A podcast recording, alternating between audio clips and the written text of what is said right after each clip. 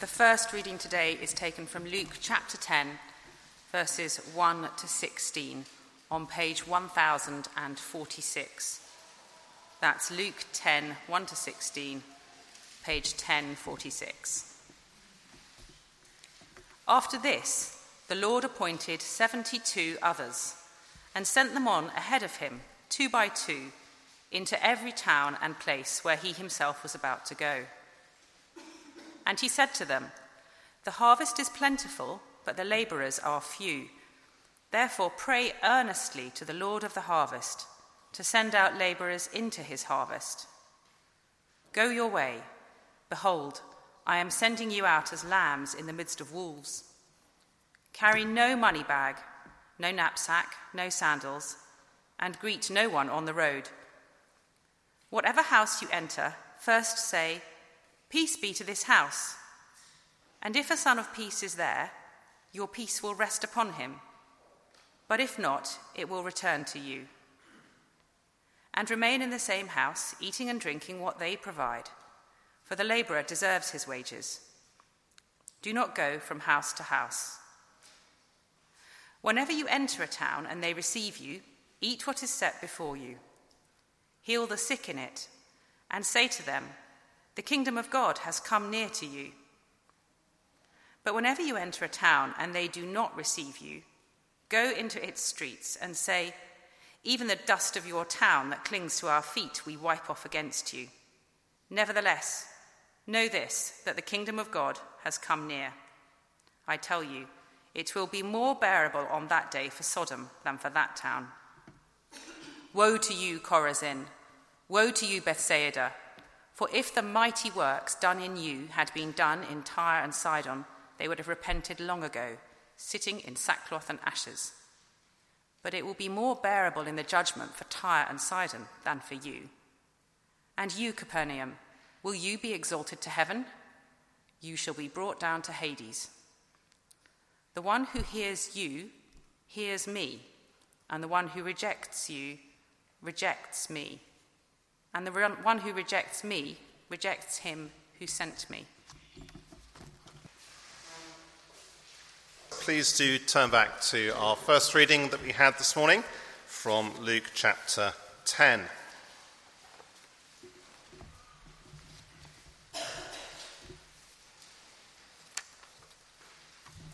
Luke chapter 10, page 1046. Now, I wonder what you feel you could really do with at the start of a new year. Perhaps it's, well, I could have really done with another week off, whether that's a week off work or a week off school. Or perhaps you're thinking I could do with some sunshine, or I could do with some more money, expecting the credit card bill for Christmas to drop on the doormat any time soon. After all, so called Blue Monday is coming up next week. Think, week tomorrow. It's meant to be the most depressing day of the year. And uh, worst luck of all, it happens to land on my birthday this year. But uh, anyway, there's nothing I can do about that. Uh, today, we're continuing our series of talks in Luke's Gospel. And we're looking, I think, at something to get us out of the bed in the morning on a dark January morning. Something that's going to put a spring into our step, something to, to live for and invest ourselves in. And it is the mission of Jesus Christ. If you were here last week, we saw that the times we live in are not primarily uh, defined by climate change or Donald Trump or Brexit, but instead by Jesus, who says that we live in the great age of universal gospel proclamation and invitation. And that is always going to be the case until he returns at the end of history. And if you missed last week's talk, then as with all our talks, it's recorded, so do listen to it online. And today we're going to see that everyone who follows Jesus is to be part of this same mission. It is, if you like, an integral part of discipleship. For those of us who are Jesus' disciples, it's a wonderful thing to be thinking about at the start of a new year, uh, just to help us get our spiritual bearings as we look ahead to the next few weeks and months. For those of us who are looking in on the Christian faith, well, as we kind of weigh up the cost of following Jesus, as we think about what discipleship looks like, well, uh, these verses help us to see what it looks like. And you'll see I put an outline on the back of the service sheets. We're going to see, firstly, Jesus' worldwide mission needs laborers. And then, secondly, it needs faithful laborers. Firstly, then, Jesus' worldwide mission needs laborers. Chapter 10, verses 1 and 2. After this, the Lord appointed 72 others and sent them on ahead of him, two by two, into every town and place where he himself was about to go. And he said to them, The harvest is plentiful, but the laborers are few. Therefore, pray earnestly to the Lord of the harvest to send out laborers into his harvest. Now, I want us to see there's far more going on here than the Lord Jesus simply sending out 72 disciples, because this is all about Jesus anticipating that global mission that we thought about last week. So, back in chapter 7, it was John the Baptist who prepared the way for Jesus. Um, in chapter 9, as we saw last week, it was the 12 disciples who were sent out by Jesus. And now we see this larger group of 72 who are being sent out. And as such, it, it reflects the whole trajectory, if you like, of where Luke is going, both as he writes Luke's gospel, but also as he writes his second book, which is the book of Acts. Just keep a finger in Luke 10 and turn to Luke 24. We looked at this uh, last week, but I think it's worth looking at again. Luke 24, verses 46 to 49. And Luke 24, verse 46, if you look at it, is a summary of Luke's gospel as the risen Jesus says to his disciples, Thus it is written that the Christ should suffer and on the third day rise from the dead. That is a summary of Luke's gospel. But then verses 47 to 49 give us a summary of Luke's second volume, the book of Acts, and that repentance and forgiveness of sins should be proclaimed in his name to all nations, beginning from Jerusalem. You are witnesses of these things. And behold, I am sending the promise of my Father upon you but stay in the city until you are clothed with power from on high. So you see, what is going on back in Luke chapter 10? Well, the Lord Jesus is anticipating this great global mission as the gospel, as the message of the repentance, uh, the repentance and the forgiveness of sins goes out to the nations. Jesus' vision is worldwide, a commitment to the ends of the earth. And what's the surprise in verses 1 and 2? What is the biggest obstacle to the harvest?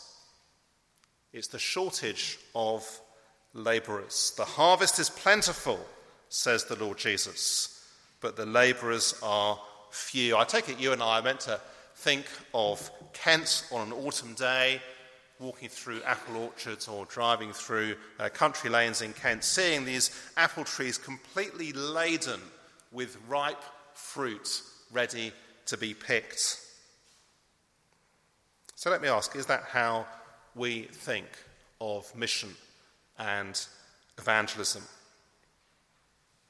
I guess most of us are tempted, or certainly many of us are tempted to think perhaps rather more pessimistically to think that people aren't interested in the message of Jesus or won't come if we invite them to something, or they'll resent it if we bring our Christian faith into conversation with them. Sometimes we, we think like that because the media is constantly telling us that we are a secular nation and no one's interested. Sometimes it's because the last time we did have a conversation with someone, actually the conversation didn't go very well. And uh, we have become discouraged. But you see, how does the Lord Jesus tell us to think about it? The harvest, he says, is plentiful. Now, I wonder if we believe that. That's why we had that reading from Revelation chapter 7, where we see on the very final day of history, there will be a great multitude, people gathered from every tribe and nation and language, gathered around the throne. worshipping the Lord Jesus in the new creation. In other words, the harvest is going to be a great success. And yes, while in our little corner of the harvest field, we may feel, as indeed they are, things look uh, small and often insignificant and often difficult, we shouldn't lose sight, even today, of what is happening around the world. I was hearing just last week that in 1900 in Africa, across the whole continent, just 10% of the population were professing Christians. Today, it is 50%, and obviously of a far bigger population. In Nepal, some of you will know, in Nepal in 1960, there was not a single known Christian. Now there are at least half a million. In Korea, the first Protestant church was planted in 1884. Today, there are at least 80,000 such churches. Even in France, where it's been said that secularism is the closest the French have to, to, a state religion, a new evangelical church is currently being planted every 10 days. There's nothing worse, is there, than being asked to commit to something we're not personally convinced of and persuaded by. Perhaps you've had similar, something like that has happened to you at work and you're asked to take part in a particular project and you're simply not persuaded it's going to work. You're not persuaded it's worth the time and the energy or effort. Or perhaps you're on a sports team and uh, you're not persuaded of the tactics and you think this is going to be a complete disaster. Or perhaps you get dragged along by friends or family to go and see a film and uh, you're thinking to yourself, this is going to be the most dreadful disappointments. There are far better things I could be doing with my time on a Saturday evening. Well, Jesus' worldwide mission is not like that. The harvest is plentiful, it will be successful. So that's, I think, the first surprise. The second surprise is simply the identity of the labourers who are being sent out. You see, when we talk about labourers in the harvest field, perhaps it's natural for us perhaps to think of our mission partners. So, our mission partners in uh, Italy, who we were praying for earlier, or Zambia, or South Africa, or Streatham, or Ireland. Or perhaps we think of people like me who are in full time paid Christian ministry. But no, the labourers are simply every disciple of the Lord Jesus. Because remember what we saw last week at the end of chapter 9, verses 57 to 62. The Lord Jesus is in conversation with three would be followers, showing them what it looks like to be one of his disciples. And now, what do we see in chapter 10, verse 1? We're told after this, the Lord appointed 72 others. In other words, 72 just like them, just like those three would be disciples. So, who are the labourers? in Jesus' worldwide harvest fields. Every Christian. Who are the labourers in your street, in your workplace, in your school, in your family, with your friends? You are. Can I say this is very exciting? It means, for instance, that if we're looking at Dulwich and if we're kind of looking across London, if we're thinking and if we're praying to ourselves, how can so few of us reach so many.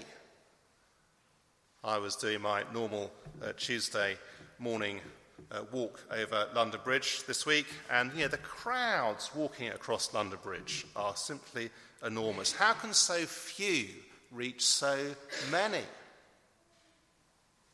Well, just think of the reach that we have as one church, just one single church across London. Think of between us the reach we have into offices in the city, into schools locally around here, into friendship groups, into societies and, and communities.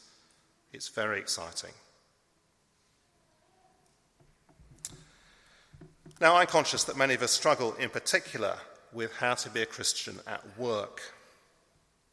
And I take it surely this is the starting point to see ourselves as the Lord Jesus sees us, to see ourselves as labourers in the harvest fields.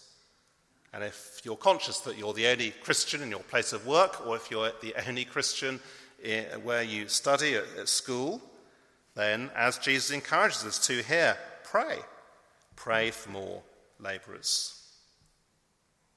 I think it's worth asking that, yeah, how, do we, how do we think of ourselves on Monday morning as we go to work? Do we think of ourselves first and foremost in terms of our career or in terms of our job title? You know, a lawyer, an IT person, a teacher, whatever it is. Or do we think of ourselves first and foremost as labourers in the Lord Jesus' harvest fields? That is completely transformative. Likewise, those going off to school tomorrow morning, or going to Scallywags, or taking our children to sports lessons and music lessons, or whatever it is that's in the diary for tomorrow morning, how do we view ourselves?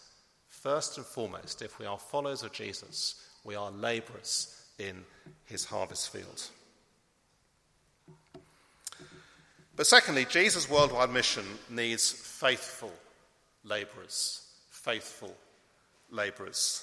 And that's verses 3 to 16. Now, there's a lot here that was uh, clearly specific to that one occasion. Imagine a particular group of 72, they're sent out on a particular day, uh, they're sent to particular towns, to particular villages, down a particular road. And Luke is simply recording what happens. And as elsewhere in the Bible, just because people do something, it doesn't mean we should do the same thing.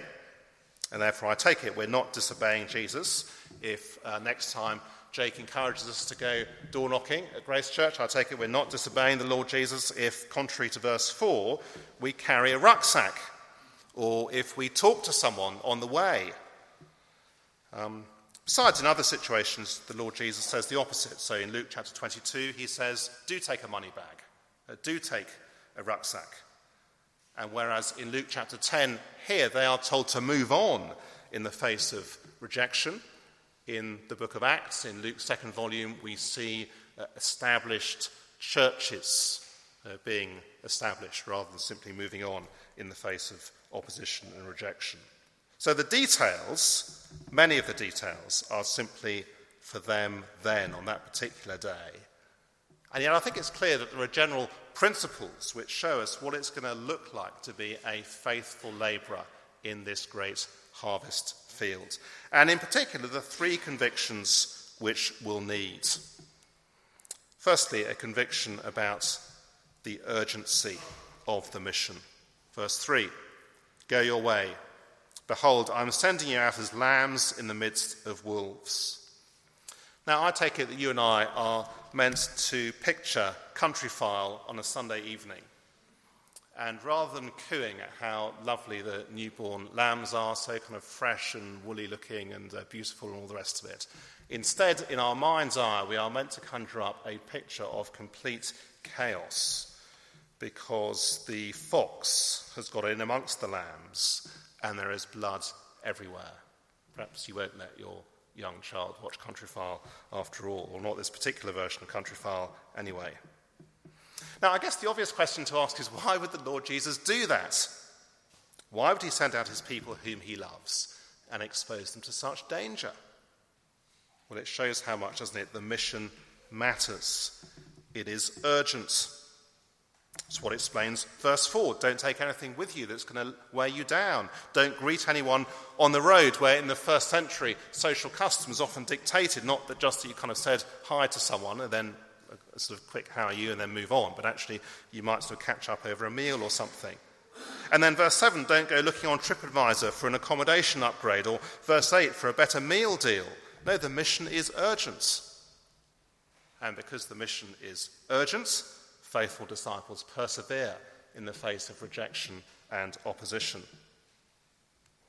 It's why I love this book, uh, Rico Tice's book, Honest Evangelism. It was our book of the term some time ago, with its wonderful strapline, How to Talk About Jesus Even When It's Tough. He says this if you're going to talk to people about Jesus, you're going to get hurt. There's a pain line that needs to be crossed and he exposes uh, why often we are unwilling to do that because we want a comfortable life or a good, a good reputation with friends or colleagues or a nice settled existence with family and so on. But I take it that Jesus' words in verse 3 are ultimately meant to be very encouraging for us. Let me ask do we find evangelism hard, speaking to others about Jesus? Jesus said it would be. Have we experienced opposition, apathy, sometimes conflict as we've sought to talk to people about Jesus? Does it make us feel exposed? Does it make us feel weak? Does it make us feel unimpressive? Yes, yes, and yes to all of those things and more. And Jesus is saying that is normal. And I take it that is a great encouragement.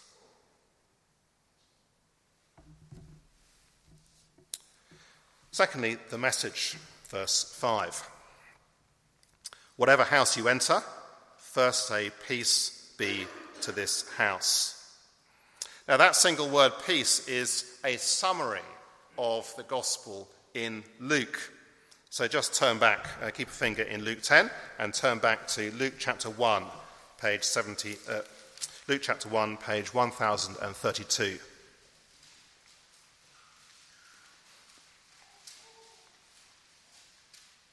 And we're going to look at the words of John the Baptist and how John the Baptist, right at the beginning of, of Luke's Gospel, is going to prepare the way for Jesus. What's his message going to be?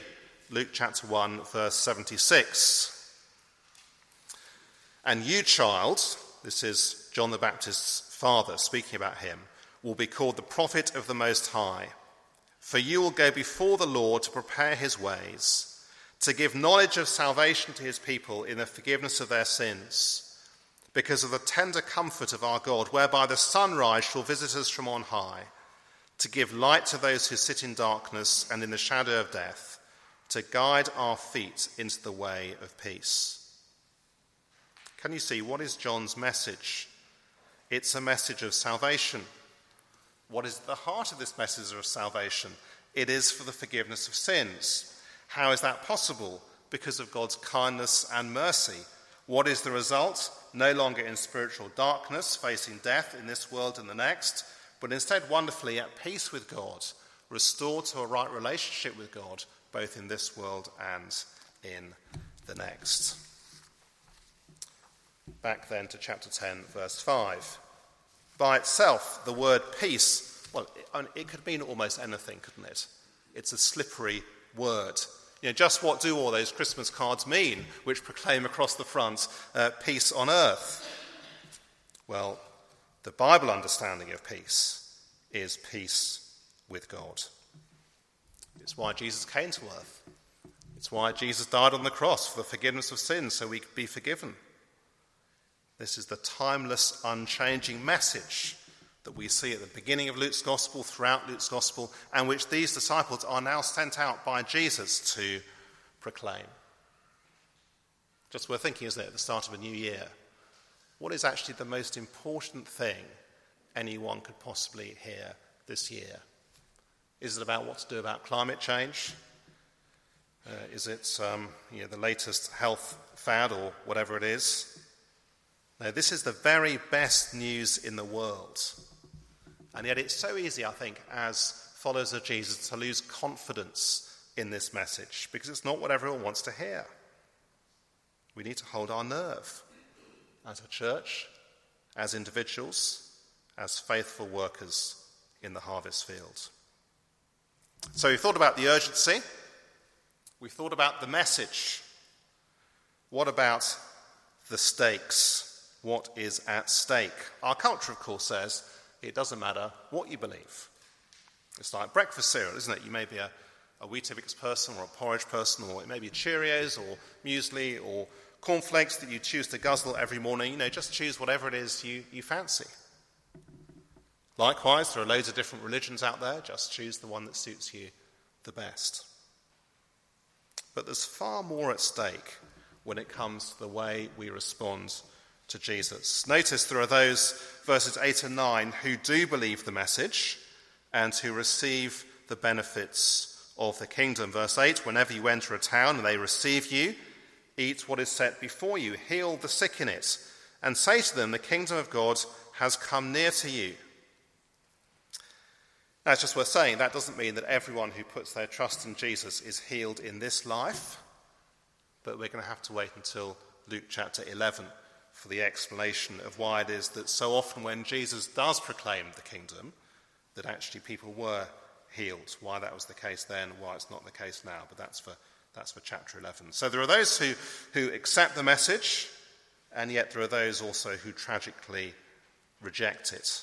Verse 11 Even the dust of your town that clings to our feet, we wipe off against you.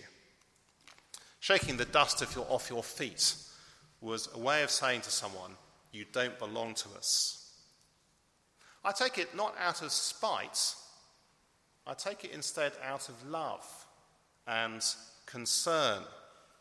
To make it clear that someone who thinks they belong to God's people and yet who isn't part of God's people, to make it clear where they stand. That is always an act of kindness. Someone was saying to me just the other day that she had come to a carol service and that she'd realized for the first time that actually she wasn't a Christian and she wasn't part of uh, God's people. And she recognized that was progress of sorts. It's an act of kindness to help people grasp where they stand with God if they are without Christ. Because the stakes are enormous. Verse 12 I tell you, it will be more bearable on that day for Sodom than for that town. Verse 13 Woe to you, Chorazin! Woe to you, Bethsaida! For if the mighty works done in you had been done in Tyre and Sidon, they would have repented long ago, sitting in sackcloth and ashes. But it will be more bearable in the judgment for Tyre and Sidon than for you. Can you see Jesus, the Lord Jesus? He almost seems overwhelmed, doesn't he, as he thinks about those who reject him. Sodom, notorious in the Old Testament, uh, Tyre and Sidon, renowned for their arrogance. Yet they had repented long ago if they had heard Jesus. It shows, doesn't it, the hard heartedness of so many. Capernaum evidently thought highly of itself. Verse 15 And you, Capernaum, will you be exalted to heaven? You shall be brought down to Hades. Perhaps like Dulwich, even, exalting in itself. Look at our schools, look at our lifestyle, look at our homes, look at our parks, look at our wealth. And it's so easy to be taken in by all that kind of stuff. And Jesus says that to reject him, however exalted you are in this life, to reject him is an unqualified disaster in the next life. I guess it's both the joy of evangelism and mission and the burden of evangelism and mission. And the Lord Jesus summarizes it for us in verse 16 The one who hears you hears me, and the one who rejects you rejects me, and the one who rejects me rejects him who sent me. There's the joy, there's those who hear the gospel, those who respond to the gospel.